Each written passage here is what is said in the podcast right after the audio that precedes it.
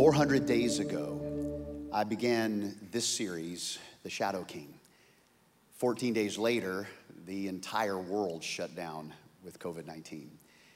This is a series of messages that have been in my heart for several years. 10 years ago, I developed them in a small group class. And I knew when I became the pastor seven years ago that at some point I wanted to teach this deep dive, this drilling very deep into the one of the most celebrated and yet most controversial leaders, God followers in all of the 66 books of the Bible, King David. We are going to be going on a journey, a biopic into the life and leadership, the love, the, uh, the dysfunction and the function, the, uh, the great feats and the great defeats of an incredible king. To start, I, I, I, will say that on the stage of human history, there are all kinds of leaders that you will read about in history books. However, there are only a handful of leaders that have been afforded the title great.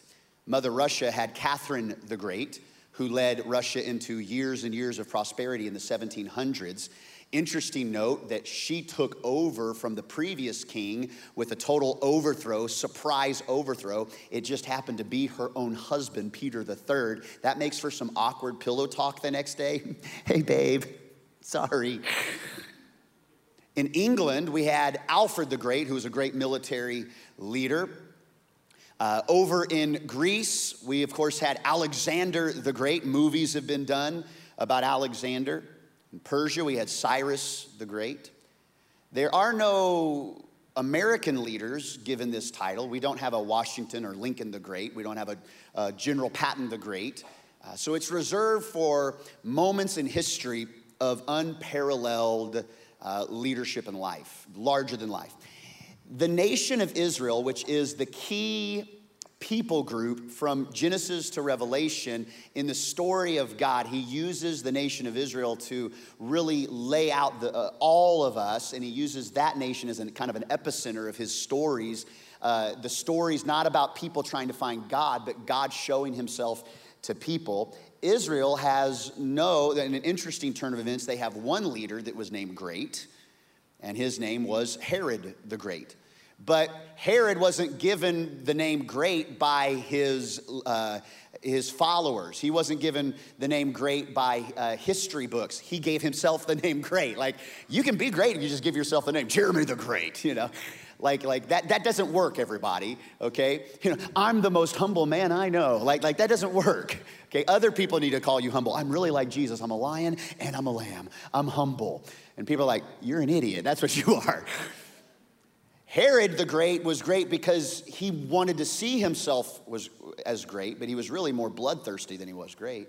He was super insecure, super defensive, had a jealous rage. He, he performed mass infanticide on his own kingdom when he heard from a group of traveling wise men that came and said, Hey, we're here to celebrate the birth of a new king. Where might we find him? And Herod's like, Wait, wait, wait, wait, there's only one king in this, in this palace. Who are you talking about? And they said, Well, we've heard that, you know, we were given a sign and we were following the star. He says, Let me know about it so I can go worship too. Wink, wink, nudge, nudge, say no more, say no more. They go and, and, and they don't go back to tell him where they found him. And so Herod, in order to get rid of this baby king, he slaughters all of the children under three years of age. Like he's bloodthirsty. He has his own brother killed because he feels like his brother's trying to take over his throne. He has two of his wives killed. He had his mother in law killed, which, you know, I mean, that makes sense. But, but anyway, moving on quickly. Uh, Herod's the only one in Israel that was ever named great, but if there was one that, that, that should have been, it most certainly would have been King David. King David, larger than life, character in the Bible. As a matter of fact, it's hard for you to even understand all of the story of Jesus because of many of the instances where Jesus is even called Jesus, son of David have mercy on me. Jesus, the, the root of David, uh, uh, uh, Jesus um, in the line of David, all of this connectivity of Jesus and David, it's hard to understand the story of God without David. Outside of his own story, David is mentioned 182 times in the Old Testament and 59 times in the New. And here's what we're doing is I'm setting up, I'm putting the ball on the tee today. We're going to jump in and we're going to do a deep drill down on this larger than life character. And I've divided it in not to one series, but actually one big series divided in three volumes, kind of like Star Wars with the three different movies and then the other three movies and then the other three movies. We're gonna divide this sucker out into three volumes, one big story, three volumes. We're gonna be in volume one, origin stories. We're gonna lead up before David is anointed. We're gonna lead up and, and discover the key major lead actors in the story. Volume two, it will be uh, David and Goliath moving on into civil war where Saul, his predecessor, has jealous rage and wants to do nothing but spend the rest of his life chasing David in the desert, trying to kill him because he's jealous and insecure in his own kingdom. And volume three will be David being coronated, crowned king, and the ups and the downs of David's kingdom. You're not gonna wanna miss a week. If you have to be out of town, I encourage you, listen to the podcast. I, I, don't, I don't know what numbers are on the pad, whether you watch or not, but what I will say to you is this this is going to be rich with comparing the King of David, King David, but this is all about the Shadow King. And wink, wink, hint, hint, King David ain't the real king. This is all leading us to the one true king. Now, what I want to encourage you to do in this whole process, I'll do my part. Here's your part. Don't put David in a suit and tie. Don't Billy Graham David, okay? He is living on the edge of the Bronze Age. He is a ruthless guerrilla mercenary warlord trying to put together a, a, a, vagabond group of outlaw raiders to become his chief leaders and soldiers. It's a tribal, primitive day. it, it is, it is cr- crazy times. There is no nation, it's just a, a band of different tribes living in different places. So don't you put the American 21st century version of David with the Bible under his arm walking to Sunday school in his khaki pants and his polo shirt. This guy is ruthless. And you need to see this element to understand what Jesus truly brings long term. In fact, if you're taking notes, write this down in the fill in the blanks. David's story, this story, is not in the Bible to point us towards David. Because if you say, man, I'd love to be like David, you're gonna have some problems on your hands. You'll have some issues. David's story is not in the Bible to point us towards David, as much as he had incredible things. In fact, you may want to jot some of these down. They're not in your blanks, but here, here's some thoughts. For every single Goliath, David is going to deal with the dark side, the shadow of a Bathsheba situation. For everything he conquers, there's something that's going to conquer him. For every act of compassion, there is a moment where David, in his love and zeal for God, gives away a third of his entire uh, riches. His personal riches, he gives a third of the kingdom away. Act of compassion, for every act, there's also going to be a brutal slaughtering. There's even a story in all of this tucked away in order to give Saul a dowry. In other words, it's a, it's a price to be married to one of his daughters. He goes and he slaughters 200 Philistines, and without their consent, he circumcises them, and he brings 200 remnants of circumcisions to king. That's in the Bible. You ought to, you ought to read it sometime. It's, it's crazy. That's an interesting gift in the throne room. What's in it? What is the gift? What in the world is that? What is this? Moving on. It's in there.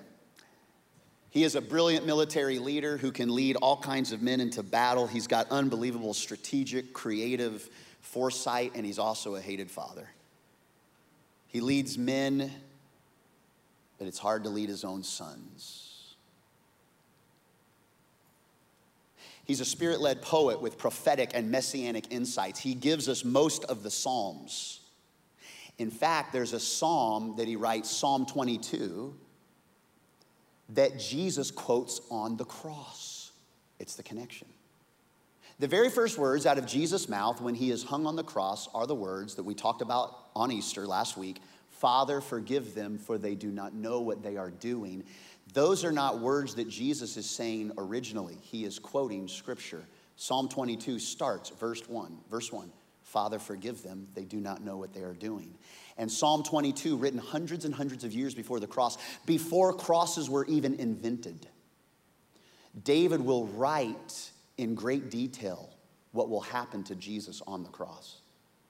So, this man of God, king, leader, David, warrior, spirit led, spirit of God speaking through him in giving us insights into the crucifixion and resurrection. And yet, even though he's spirit led, he broke the laws of God and man. This is what's crazy for us in the 21st century in 2021. We put on the pedestal these mega evangelists, these mega speakers, these mega church pastors, and they're just as human as David. They're just as human as Jeremy. They're just as human as you are and can be spirit led and anointed and preach and struggle. Because you can be anointed and struggle. And yet, history gives him a greater name than David the Great. As a matter of fact, let me back that up and say history doesn't give him the name. God Himself in Scripture will say, Here's how I want you to remember David. That through all of the highs and the incredibly low lows, God said, He is a man after my. Now, that should be some great news for you and some great news for me, and especially great news for me. I am inspired by his victories. I'm also shocked by some of his sins. And isn't that the case for you as well? Where we can be so thankful for what God has done and how he's moved and how, how much I felt him in that service, and yet shocked that the things that I don't want to do, I keep on doing. Or the things I know I should do, I'm not doing. That's the Apostle Paul, too. Like, I, I, I want, I've got the desire to do right, but I don't have the power. I'm inspired to do right, but then I'm shocked that I keep doing the wrong thing. And the truth is, we tend to live where we just tolerate those shadows. We tolerate the shadows of, oh, I'll never be able to, I won't ever, or God, God won't forgive that, or I'm just gonna deal with it. I just can't ever break that habit. I'm just always gonna be that person. And you don't have to be defined by the shadows in your life. David had plenty of shadows, but he ultimately was defined by what God said about him not what he did with his life. So we got to tolerate the shadows, yeah, but in that we find the light. And the light is there's hope for you and me. There's hope. If there was hope for David, there's hope for you. So David's story is not in the Bible to point us towards David. Every single story in the Bible points us towards Jesus. Um, the, the, the, whole idea of Shadrach, Meshach, and Abednego in a fiery furnace. And there's a, there's a fourth in there. It's all about Jesus. Parting the Red Sea, leaving the land of slavery into freedom. That's about Jesus that makes a way to true freedom. There's this story where there's this Bible college, and it's a bunch of prophets together. They're going to Bible school, and there's a famine in the land. And one, they, they decide to have dinner together with all the scraps. They're just kind of making this crazy stew with all whatever. They're salting it with some socks, you know, like you see in the movies, like a hobo sock or whatever. I don't know if hobo is politically correct. Whatever. A sock of person. And there's another guy in that whole deal chops up a gourd that he finds out in the forest. He doesn't know the gourd's poisonous, but the gourd's is poisonous. And whether you know it or not, there are things in your life you don't think are poisonous, you don't know are poisonous, but you're putting in your stew that are poisonous. Knowing is not, knowing is half the battle, G.I. Joe says. Sometimes you got some, some bitterness and some poison in you, you don't even realize because you're just doing the same thing over and over. You just it looked it looked like a good idea at the time. That's what this prophet does. Puts the puts the root up in the stew, and they start eating it all around the tables. And one of them yells out, "O oh man of God," is what they say. There's death in the pot, and they all start throwing up and gagging and throwing up in the in, in, in the trash cans. And and so instead of throwing the stew out Elijah comes up with a handful of flour and throws flour in it and says, Eat.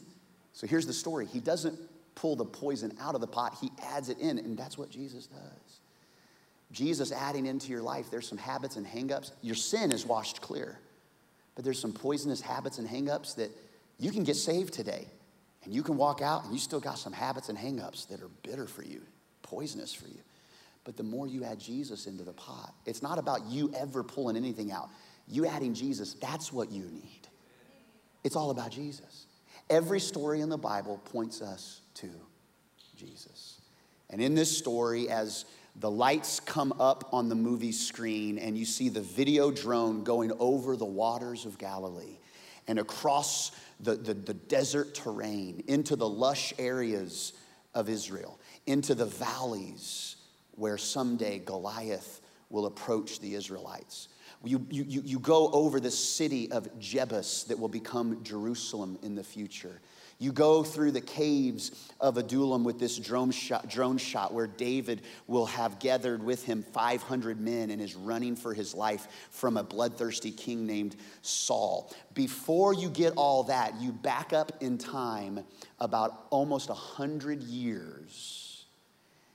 And the geography is not like Canada, United States, and Mexico. The geography is a huge spaghetti of civilization. It's civilization spaghetti. Because you have you have Lufkin, who's an Israelite stronghold, but up in Nak is the Philistines. Or over in Huntington is the Amalekites. Over in Diboll is the Edomites. And so you can have two or three Israeli king, uh, Israeli villages, but then right across the, the river is the Philistines. So there are there's this deal, and all of the Philistines, the Amalekites, the Edomites, they're forming government, and Israel is just a ragtag bunch of, of tribes. Philistines are becoming with a kingdom and a king and a military alliance, and so are the Amalekites, and so are the Edomites. And so the nation of Israel they begin to decide we want a king too. We want a king, but God had told them as they were coming out of Exodus, as they're coming out of Egypt, you don't want a king, let me be your king. And this is the beginning of the search for a king. This is where it all begins and begins to actually fall apart before God begins to put it together. The truth is, write it down. We're like Israel. All of us are searching for a king. Now, for you, and we have just been through a season, and we're still in this season where we have put so much kingdom authority in a political movement, a political party. All of us are searching for our political party to be on the throne again. And here's what I mean by king whatever I'm seeking for stability, prosperity, and happiness. So we can understand that from the political spectrum. If my party owns the White House or the legislature, if my party can be on the Supreme Court, if my party can own that, then I know that will guarantee stability, prosperity, and happiness. And the other side is saying, if I don't have the right people in the right spot, then I won't have stability. Everything's going to hell in a handbasket. Everything's going down. We won't have prosperity. Just get ready. Get ready to burn it all up. Why? Because we love to put all of our hope in kings. You wouldn't call them king president, but the way we rely on them, this is what the Bible's trying to tell. Everybody's searching for a king. Some it's marriage. If I can just get married, I'll finally find that stability, that prosperity, and that happiness. If I can just get that job, if I can just make a little bit more money, then I'll feel stable, prosperous, happy. If I can just, if I can just um, be able to experience these things, or hey, I don't care what I have to spend, I want to feel these this way. And so people will become addicted, people will chase after relationships. People will think that if I change marriages, that's what will bring the stability and the prosperity. They think if I just stop doing that or start doing that or have that friend or get that acknowledgement, recognition, all of us are searching for a king. And so we pick up a story, an origin story, before there's ever a king in Israel a key leader that will later anoint the first king. He's getting ready to come up onto the stage of the story. And it starts in the book of Samuel, 1 Samuel, chapter 1. It starts with a guy named Elkanah. Elkanah had two wives. Uh, the story's already very, very complicated, okay? Like, I can barely make one happy. Good luck, Elk. Elkanah had two wives. One was called Hannah, and the other, Peninnah, Penny. Penny. We'll just call her Penny, okay? Hannah and the other Penny. Penny had children, but Hannah had none. So we begin to see the arc of the story begin to say, okay, there's something happening here. Year after year, this man went up from his town to worship and sacrifice to the Lord Almighty at Shiloh. So, what we know about Elkanah is he is a, a, a, Jew who honors God by recognizing the sacrifices, recognizing the festivals, and he would go to a certain place where the priest lived, and the priest would take his lamb or his goats or his, or, or, or, or his sheep or whatever, and they would sacrifice. And this is to cover the sin of their house.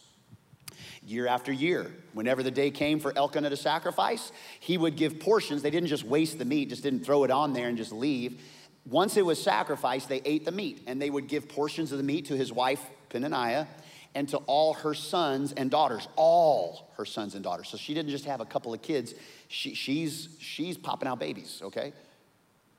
Now, but to Hannah, he gave a double portion because he loved her, and the Lord had closed her womb. I want to just pause here for just a second and, and talk about the reality of, of a room like this Whenever there's a story in the Bible and it deals with emotions and it deals with real life situations, um, we can connect to the story. And I know that emotionally, this connects with some of us in different ways and in different levels.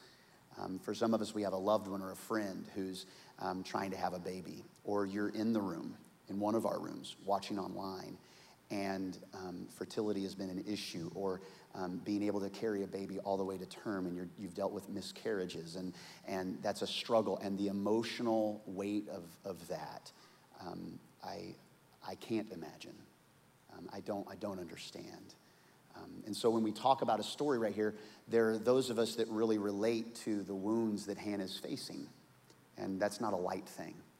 But I also want you to realize that there's more than the emotional um, weight of this. This isn't just about Hannah having a closed womb. This is about Hannah's security, stability, prosperity, and happiness. Because in this culture, it's everything to have children. Everything. We may feel it's everything. It's not everything. It, everything there. Because without children, she's not able to have the, the uh, uh, uh her provision into Elkanah Incorporated. Elkanah and Penny are providing sons and daughters, and this is an agrarian society, agricultural society. And so the only way they live, the only way they grow the company is not by selling cars, they grow the company by plowing fields, planting seed, raising crops, harvesting the crops, selling the crops at market, and doing the same thing over and over again. The more kids they have, the more fields they can plow, the more crops they can have, the more they sell because they can set up different shops in different places of the market. The more money they make to buy more fields, to plow more, to, to plow and plant more crops. And so it's an ongoing thing of growth to build Elkanah Inc. So Hannah is not providing for the family, number one. Number two, Hannah, without children, she has no 401k, no 403b, no, no, no, no, no, no uh, uh, mutual fund. Uh, she, she is completely at her own. This is why the Bible talks about taking care of widows and orphans, because when a husband would die, if there are no sons, the widow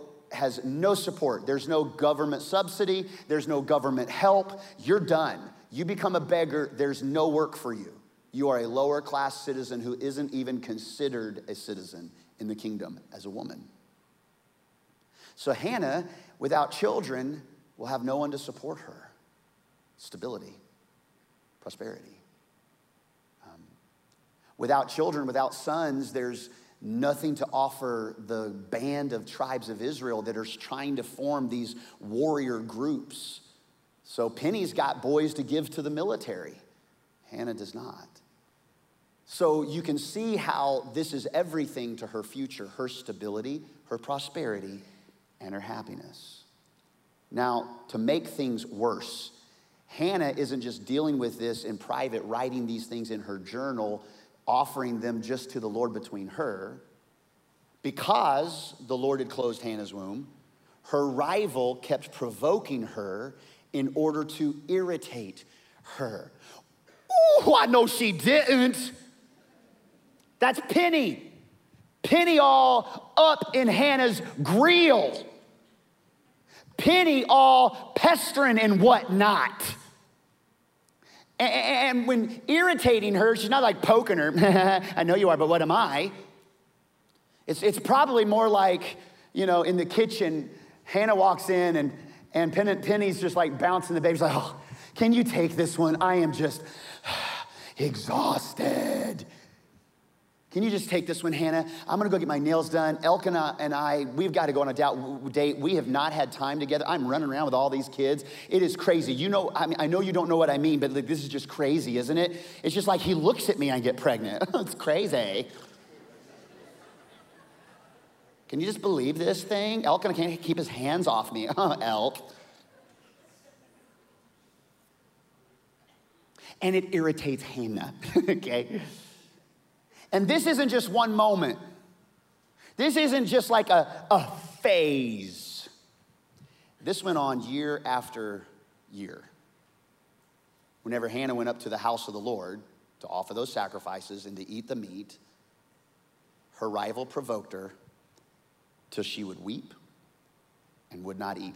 Double portions left on the table that she could not eat because she was so vexed emotionally and wounded by other people and by this lack. Many of us can relate. Um, where you've been so hurt, it's like you can't eat. Where the only way to process what's going on is, is, to weep bitterly. Um, I want you to know God sees you. And many times, what we're looking for is for the weeping to stop so we can eat again but I want you to know that God meets us where we are. He meets us in the crying, He meets us in the, the hunger. Now, Elkanah, let's be honest, he's not winning like any Nobel Peace Prizes. He's kind of dense. I'll just say it like this the Bible's full of idiots. Elkanah is one of them, okay? Her husband, Elkanah, would say to her, Hannah, come on, girl, Hannah Banana. Come on, Hannah Banana. Why are you weeping, girl? Hey, chin up. Why don't you eat something? I grilled it medium rare just like you like it. Why are you downhearted, girl? Now, this is the line. This is the line. Don't I mean more to you than 10 sons? Drink it in, Hannah Banana. Mmm.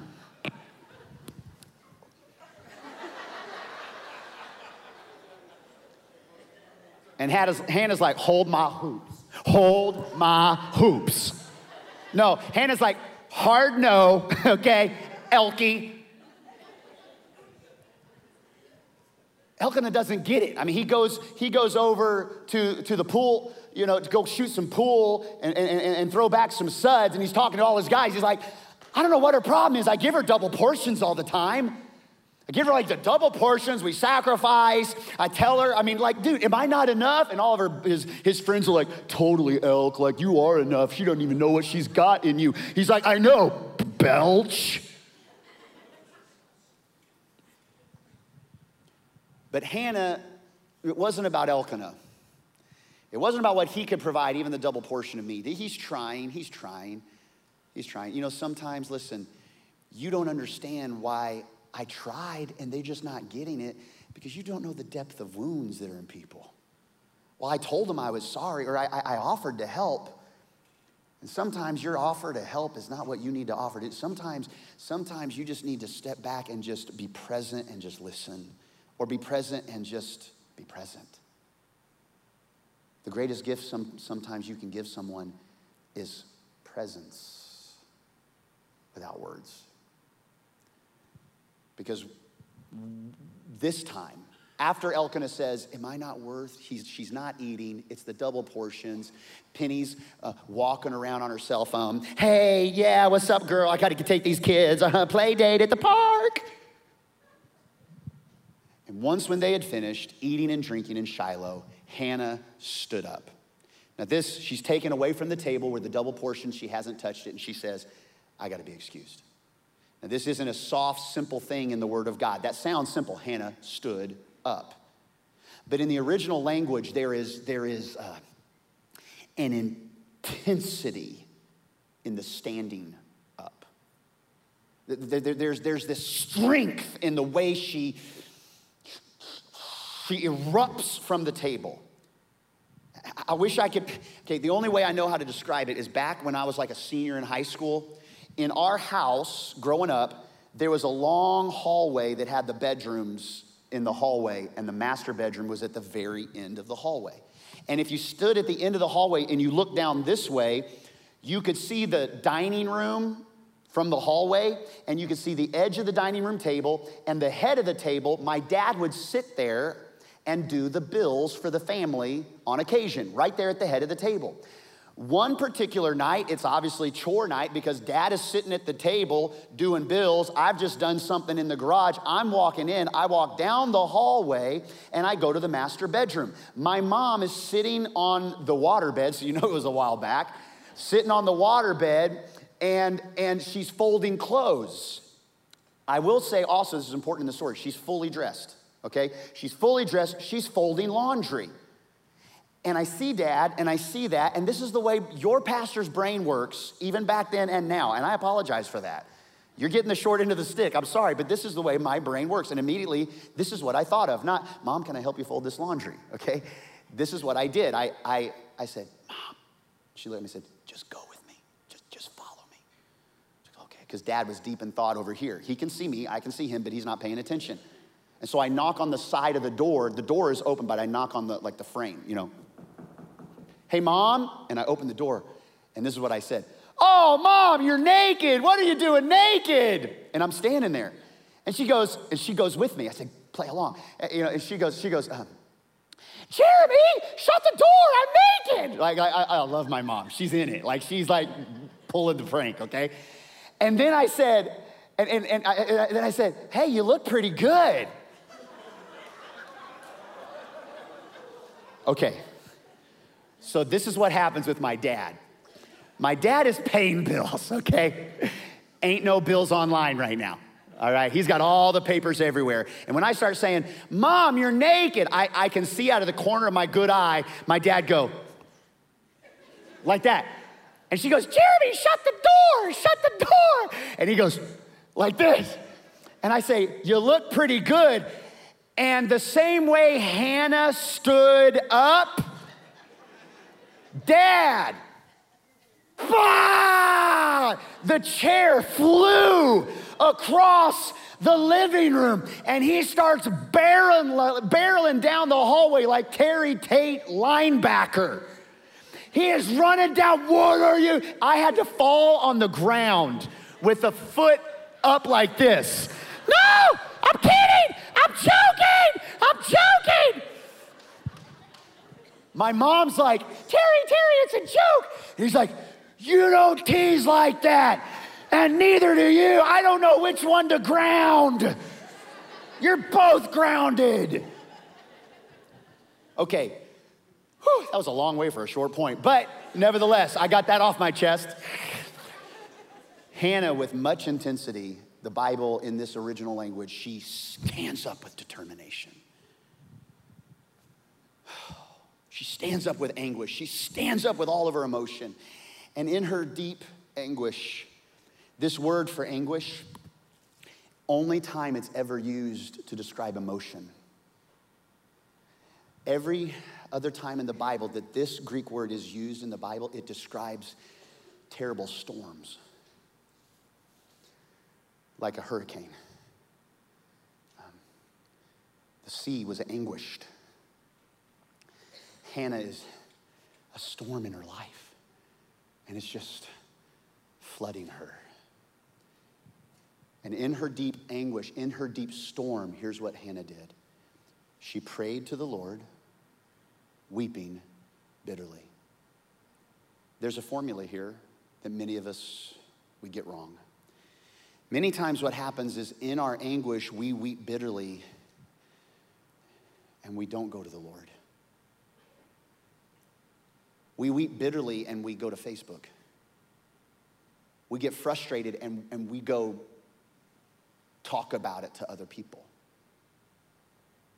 I cannot tell you how many times people that have gotten hurt or, or hurting or going through a tough hell on earth situation, how one of the first things they do is stop going to church. They stop connecting with other Christians, they isolate themselves. Hannah stood up in the crowd that was provoking her and went to the only one that would truly calm the storms with his words. And she weeps. These are the times where we don't push away from God. It's in our anguish and our hurt. We say, Why God? It's, it's, it's important that we would say, Why God to God. Not say, Why God to people, but say, Why God to God. He can handle your questions and your hurt. You got to go to Him. And as she's doing this, this is all happening by the temple because they're sacrificing, they're sitting around the temple, they're eating the food. and she goes to a corner of the temple and she begins to cry and pray and weep bitterly. And the Bible says that her mouth is moving.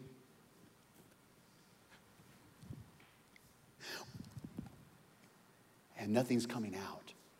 To the point where one of the priests, his name is Eli, he's noticing her in the corner, just crying just, just, he doesn't understand. He, he thinks she's drunk.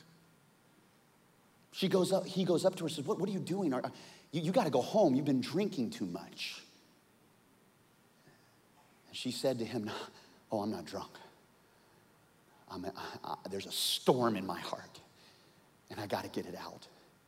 And I'm crying out to God, and here's what she was doing. She was making a vow with God in that moment, and here's what her vow was. She made a vow saying, Lord Almighty, if you will only look on your servant's misery and remember me, don't forget your servant, but give her a son. This is very important because in this time, the nation of Israel, these 12 tribes that aren't quite a nation yet, there's no constitution, there's no legislative branch, it's just a bunch of tribes. They saw God as a tribal God over the whole people, not a personal God like you and me see him as a God who knows me. It was just the God of Abraham, Isaac, and Jacob and the, and, and the whole people. She's saying, Remember me. Look at me. I need a personal God. Would you give me a son? And here's her promise to God. Here's the vow that she makes I'll give him to the Lord for all the days of his life. If you give me a son, I'll, I'll give him to you. And no razor will ever be used on his head. Now, this is different than saying, God, if you just, I did not study for this test, if you will just give me a good grade, I'll start a small group in my home. Okay, God, I've made a mess of my life, but if you'll just give me a girlfriend, oh, it'll make all things better. Like, this isn't one of those if then things. She's saying, I'm so committed to you, I'm saying to you, this isn't about me anymore. Would you just show yourself to me? Because having the son, I'm trusting you in this deal, and I'm gonna give you the son. I don't even need to keep it. So this isn't about my prosperity, my stability. I just need to know are you really God? So she gave it to him. She gave him the promise, and here's what she did next. She went away and ate something, and her face was no longer downcast. Do you know what tends to happen when people pray to God? they still walk in doubt and worry. They still walk downcast. They still don't eat. They still don't trust. They, they, they wait for the answer prayer. Notice that, that Hannah did not have an answer to her prayer, yet she changed her perspective and she changed her emotion and she, she changed her systems. She chose. She chose to eat. She chose to change the way she looked. Many times, you know, people just live life. So many people live life. They pray to God, but what they really want is the stability and prosperity and, and, and happiness that comes from other people feeling their pain. So they'll pray about it, but then they walk around like, it, like it's still so terrible. Like, I mean, God didn't hear them pray. That's called like Facebook posts. You pray about it, you give it to God, but then you post it all over Facebook so you can get a feeling of stability and prosperity and emotional healing by people saying, Ooh, I cannot believe they did that to you. And it's a false sense of answered prayer because it answers some emotion, but it doesn't necessarily deal with the situation. Is, is, is, does that make sense? Yeah, it, it really does. it, really, it does, Pastor. That's incredible. See, look, look at what we usually do when we pray. Here's, here's our formula for prayer it's natural pray, get pregnant, have joy. You could put anything in instead of pregnancy. Pray, get the promotion, have joy. Pray, get married, have joy. Pray, get healed, have joy. This is not Hannah's system. This is not Hannah's story. Hannah prays. She chose joy. And then she trusts God through the process. She leaves the outcome of her prayer to a God and she chooses to eat something and not let her face be downcast anymore. Well, sure enough, a miracle does happen, and she gets pregnant. And when she gets pregnant, she brings to full term a baby boy. She never cuts his hair, and when he was very, very small, he gives him into the temple. And in 1 Samuel chapter 2, Hannah writes a, a song there's something about poetry through all of this story, even the origin stories of David. We'll see some more poetry written as we go. But here's the song she wrote. Look at the song she wrote after she had the baby. My heart rejoices in the Lord. In the Lord, my horn is lifted high, like, like, like, like, uh, like Bambi's dad, you know? It's like, the big old antlers, just the horn is lifted high, the majesty. There's no one holy like the Lord. There is no one beside you. There is no rock like our God. Notice what's missing in this song of joy a baby. Her joy is not from the answer to prayer, her joy is the one who answers prayer. The true joy and the true trust doesn't come in what she received, but in who she gave her needs to. And sure enough, that little baby boy she would name him Samuel. He would go into the priesthood, and Samuel would grow up, and at about 70 years old, he would begin to anoint the next king of Israel, Saul. Saul would be a mighty man, but Saul would have his shadows too. And Samuel would have to go meet Saul in private and say, You've done wrong, and you are no longer the king.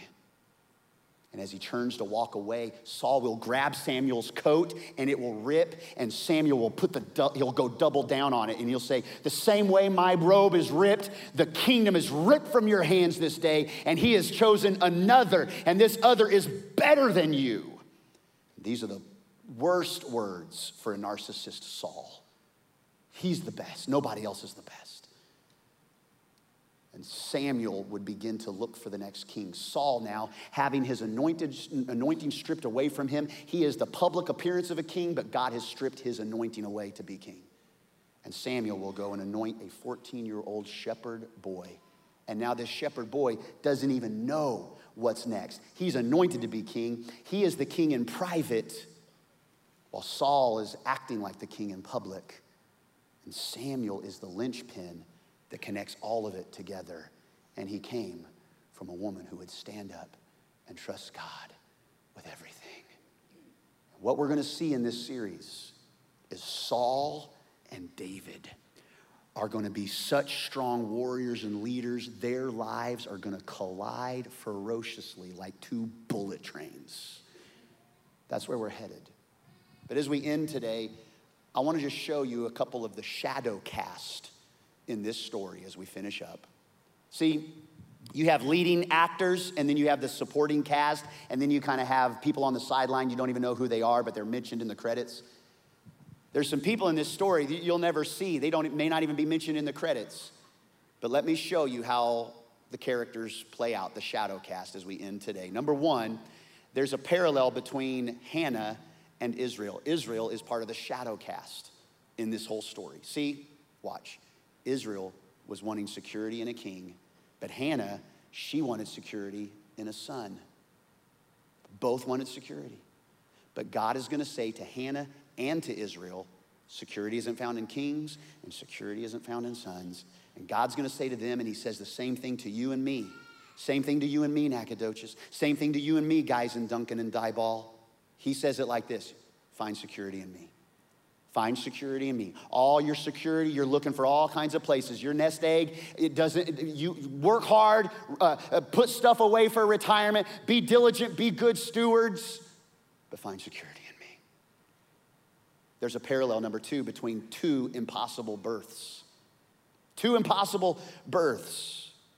Hannah, who has an impossible birth because her womb is closed, and another woman hundreds of years later named Mary. Mary, she has no problem getting pregnant. Okay, she can conceive.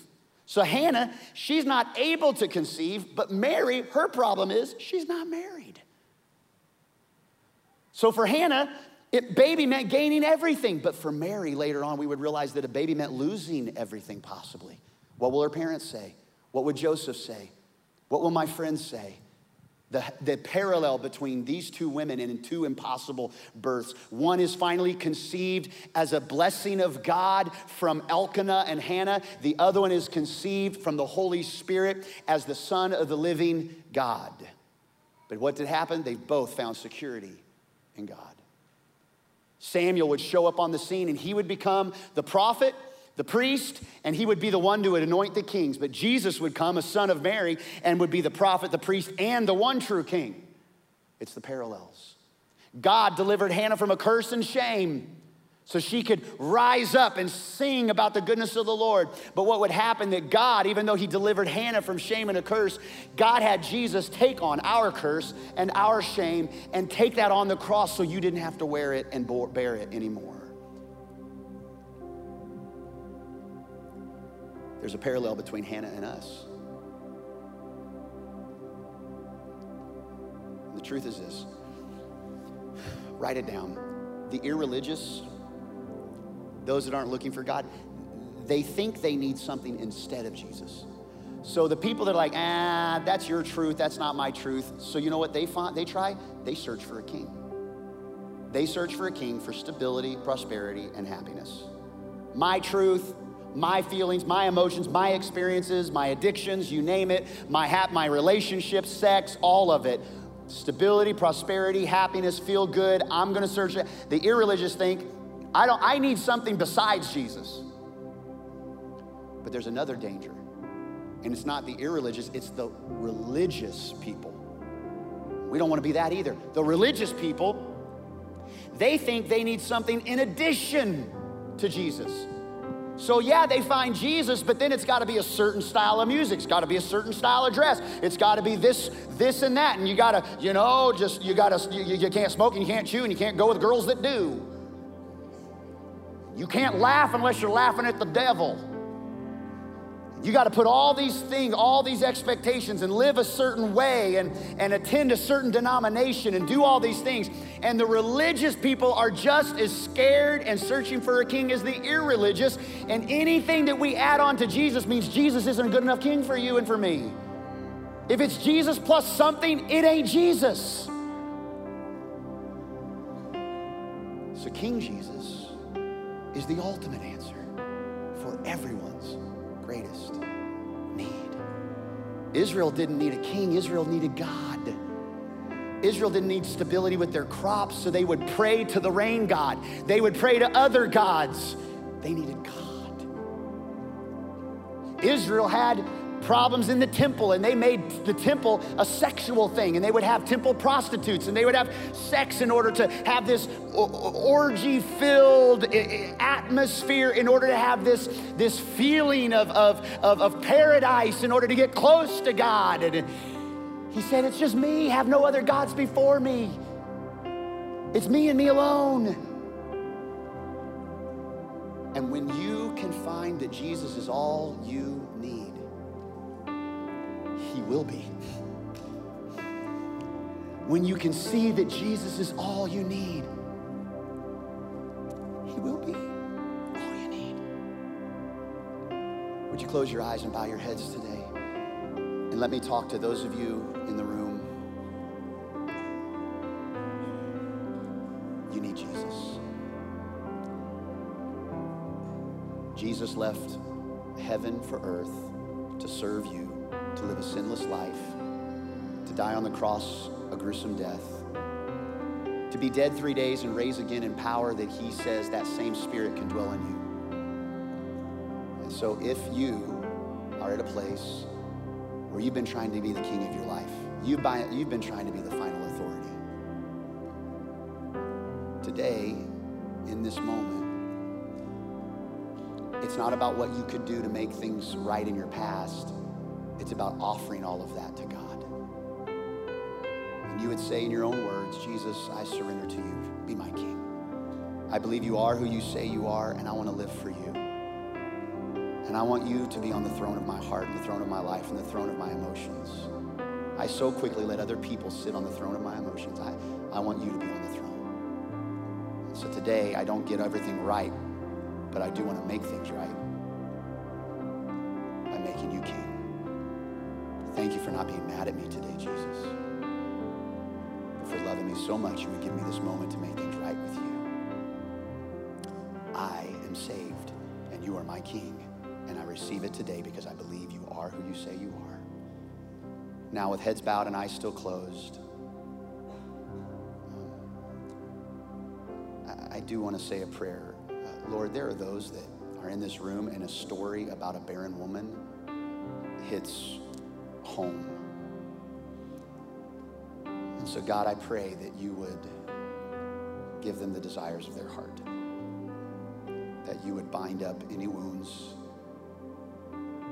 that they would trust you in the process. Thank you, God, that you meet us right where we are.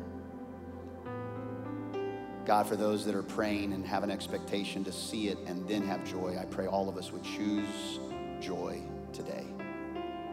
We choose it and we trust you in the process. And we ask it all in the name of Jesus, the strong Son of God. Everybody said, Amen.